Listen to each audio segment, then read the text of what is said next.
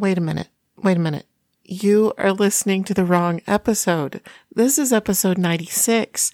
You want to go back and listen to episode 95 if you haven't yet. Okay. We'll see you in a minute. It'll be worth the wait. You're listening to the Practically Speaking Mom podcast. I'm Val Harrison, mom to seven. Five of them are grown and two are still at home. I'm also a mother in law and a grandma, too. God has given me a passion for encouraging and equipping moms in this worthy journey of motherhood. For the past 20 years, at parenting events and moms groups, I've been privileged to meet many mamas who are doing their best to be intentional in loving their kids preparing them for life, and loving the Lord too. It's my honor to bring you tools for the journey every week. You can find lots more resources on my website, practicallyspeakingmom.com. That's also where you can subscribe to receive my weekly email of a blog post and podcast, all sharing the same theme for that week. Intentional moms, let's get started with building stronger families right now. Last week in episode 95, I shared some of my parenting perspective on romantic relationships for our kids. It was part one, and in it you listened to a conversation between my daughter Abby and me. It was a conversation about slowing down the process of romance and dating. It was about waiting until they're a little older before getting caught up in this complex and careful type of relationship. And it's not really just about waiting a little longer. It's about preparing while you wait.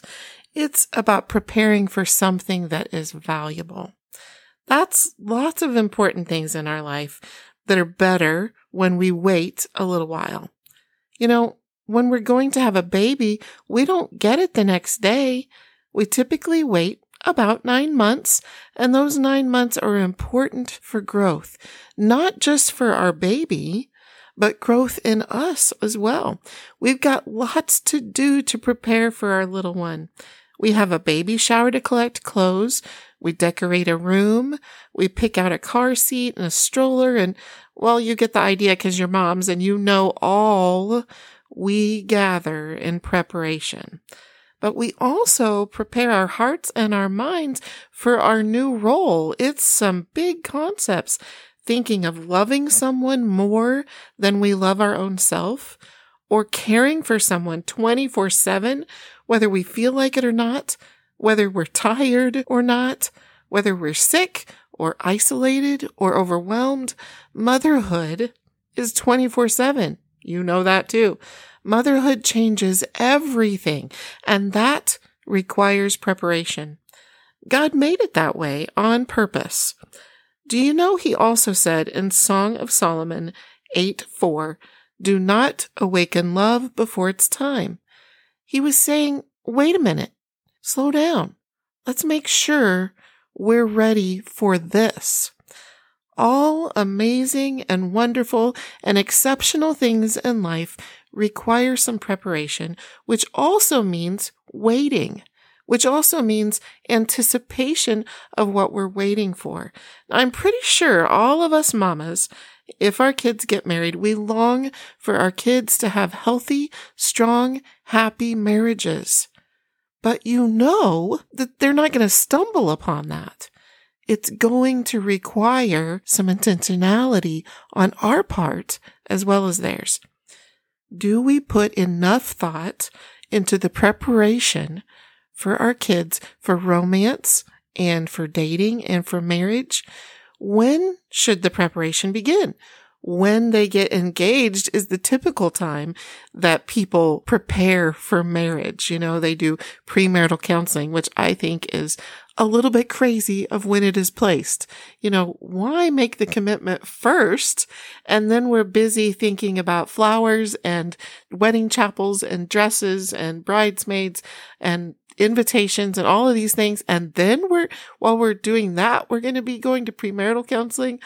I totally think it is advantageous to make it before we make the commitment. But anyway, that's a story for another day. I want to suggest something atypical to you.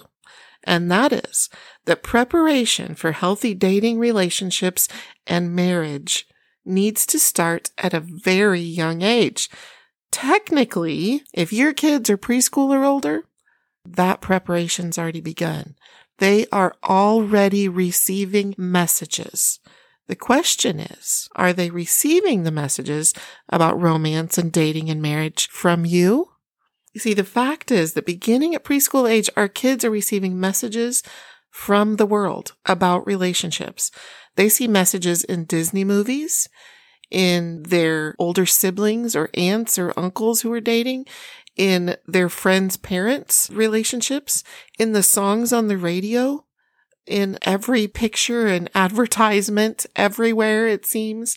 Messages about romance, dating, and marriage are everywhere every day. If our kids are receiving messages from the world, don't you think we should have a clear message as well? So, mom, what is your message? What do you believe about romantic relationships for your kids? What age is okay for it to begin? What boundaries should exist at each age? I believe it's a very important topic. You are not going to have the same beliefs that I have about this, nor are you going to have the same boundary perspectives that I do.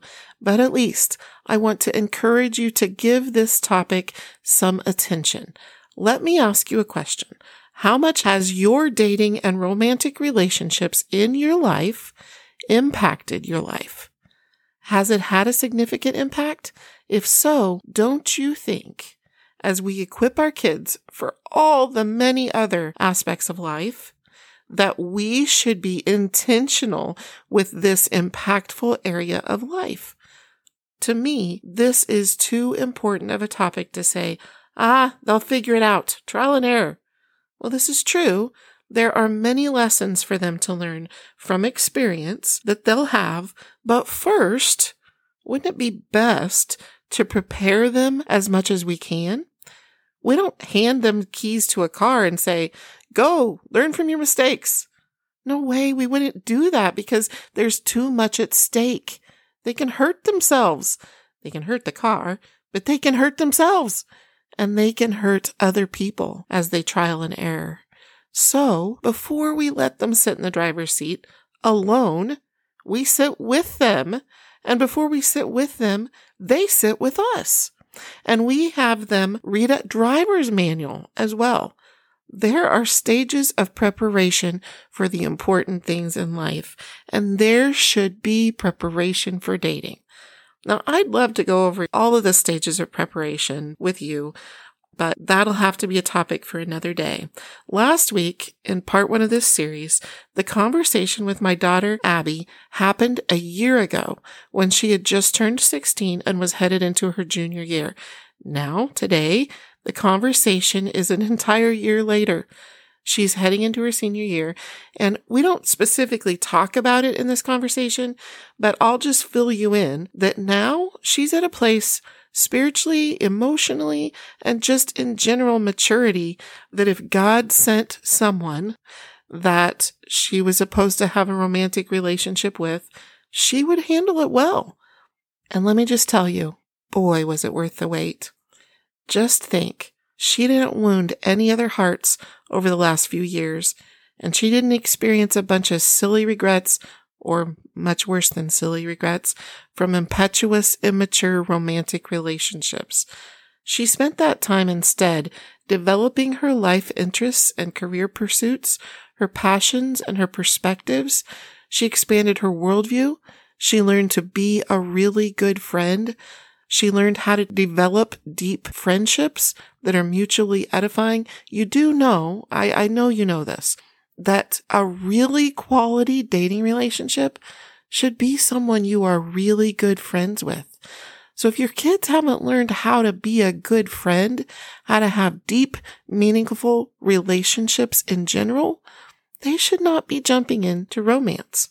She has had time to develop self-confidence and self-worth both very important ingredients in a dating relationship so that the decisions made in that relationship are ones that have her best interest at heart, that reflect her values and not the desires of someone else superseding her perspective. Low confidence and low self worth have led to many unfortunate outcomes in dating. So she isn't likely to give in to something she doesn't want to do out of a need to be validated while I'm mentioning unfortunate outcomes, another benefit of waiting a little longer to start dating means that she has learned lots of dating lessons through watching the peer dating around her and through her friends who have confided in her about their choices or their giving into pressure from a boy. She also is aware of pitfalls, such as being in love with the feeling of being in love more than loving the guy himself. She has waited for the good stuff instead of settling for anything. She has waited with grace, and I am so proud of her. Don't you think that a romantic relationship she would have now would be so much richer from having prepared first? Now, to be clear, she has liked different boys along the way over the last few years, and she has spent time developing friendships with those boys and leaving it at that. But she has not gotten into a romantic relationship with any of them yet. That has been the journey that has been best for her. The title of the podcast this week, Waiting with Grace, has a few different meanings. I just love it when titles do that, don't you? Well, first of all, Abby developed grace as she refined herself in this preparation time. Then also, you will hear her say that one of the key things, okay, listen, mamas, one of the key things she has needed through this time is parents who show grace as she hasn't walked the journey perfectly. That's where the other meaning comes in. Waiting with grace is what Abby brought up at the end, the importance for her to have grace with herself and the importance of her parents to have grace with her. Grace as a parent is not something that has come naturally or easy to me. In fact, it's going to be part of what I talk about in an upcoming podcast called Parenting Blind Spots. Because to be honest, I mega lacked grace with my older kids. I completely undervalued the importance of grace with them. High standards are great as long as they're accompanied with grace and a partnership in their teen years. The teen years are a time for launching an adult. Ideally, by the time our kids are a teen, it's great if we don't have a place of rules as much as a place of partnering together in determining the next few steps and appropriate boundaries in their life. It's a partnership. We're equipping them to live a healthy, balanced, thriving life on their own by walking step by step with them through that process. Abby hasn't walked this perfectly, and I haven't walked this perfectly in partnering with her. It's required grace on both of our parts. And we've also developed grace through the process. And so let's go ahead and jump into the rest of the conversation with Abby. Could you give us some things that have made a difference for you that have helped keep you on course even when it's been really hard when all of your friends or, you know, society in general around you is wanting to focus just on dating right now or thinking about guys or your guy friends thinking about girls? You know, what has kept you focused? I think one of the biggest things that has made a difference in the way that I think is how much scripture I know. And that has been so beneficial and has made the difference, I think, because the way that you think forms the way that you act and what your heart is set on. So me telling myself verses and knowing Bible verses has been so influential. There's been many conversations that I've been in that the Holy Spirit has just given me a verse that I've memorized before that has been so beneficial to the conversation. And the conversation would not have been very good and God glorifying if I didn't have that verse. So memorize with your kids. Have them read the Bible on a daily basis. It doesn't have to be for an hour every day. Like start at 10 minutes, start at 5 minutes and keep growing that and have your kids read scripture on their own, have your kids read scripture with the family. And as they read it more, they will memorize it more and have them like talk through look at a verse and say, what does this verse mean to you word by word? That's how I memorize scripture. I would also say that you don't have to be legalistic about learning scripture, if that makes any sense. Like, don't, they don't have to know the verse reference. Like, this is Psalm 1 5, da da da da, you know? Just if they learn the concept of what God's heart is, that, like, if they dive deep into God's heart, they will form to be like him and the holy spirit will help them convict them and that is that is really the goal there while you're thinking through the next one i'll throw in that psalm 1 chapter 1 is one of the greatest chapters to teach your kids about really standing firm i think another one is help your kid find good friends that aren't always focused on that i have been so thankful for my friends that actually build me up and we can have fun without it being about that. And going along with that is have a good accountability partner, whether that is you or a mentor, one of the church staff, your their youth pastor, an older role model in their life, you know, someone who is not afraid to ask the hard questions in their life and that they can share whatever with, like whether that's an older sibling. I've heard a quote that says, Show me your friends and I'll show you your future. So teach them how to find good friends. And for a long time, I didn't have good friends that would really point me to God, but I definitely had a community within my family. And I think as I got older, since I had those values in my life, I attract people with the same values. You know, let me throw in here, and may, I can't remember if we've talked about this on the podcast before or not, but I remember a couple years ago, you had some friends over and they started really pushing you to, do you like a guy, you know, and, and you like to avoid conversations like that. So you were putting them off and then finally you told them something. And then afterwards you come to me and you're like, man, I really regret, you know, how this turned out because now they're going to focus on that and they're going to push for me to, you know, pull more out of me and stuff like that in that arena. So what you ended up doing was you texted them and you were like, listen, guys, I have a really big regret. I wish I wouldn't have said that because I so want our friendship to be about so many other things than guys. And also, it's just a commitment I've made to myself. So will you please help me with my commitment to not make my conversation about that with friends? And all of them had great responses back. They were like, yes, I am so sorry, and you can count on me to not be a stumbling block for you in this area. And it was really, really cool. Yeah, but it was at the same time, it was kind of hard for me to say that because honestly, I liked having those conversations. Like, it was enjoyable for all of us, and I think that's why girls do that, but it is not beneficial to the way that I was thinking. But also, this can almost make me sound like a not fun person I do try to have fun without always talking about that. Uh, like in the younger years, that is all girls talk about.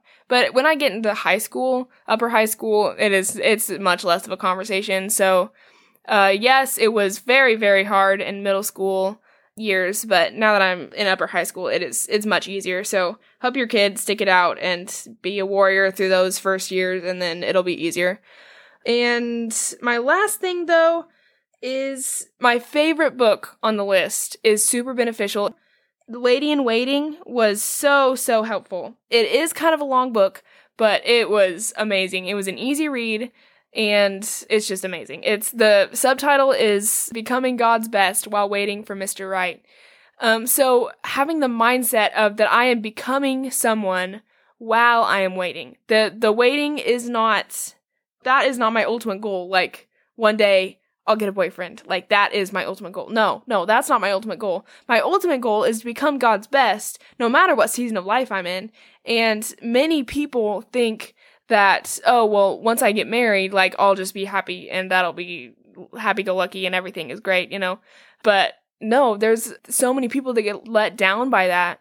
But if your goal is to, to keep growing in God and to glorify God, then you will not be let down in the next season that is still glorifying God. Before we end this, though, I would like to say when mom asked me about talking about this, I really didn't feel qualified to do that because I am not perfect at it. Like, I, I don't know. I don't, I'm not always good at not having those conversations. I'm not always perfect at like being a good friend, being a good older sister.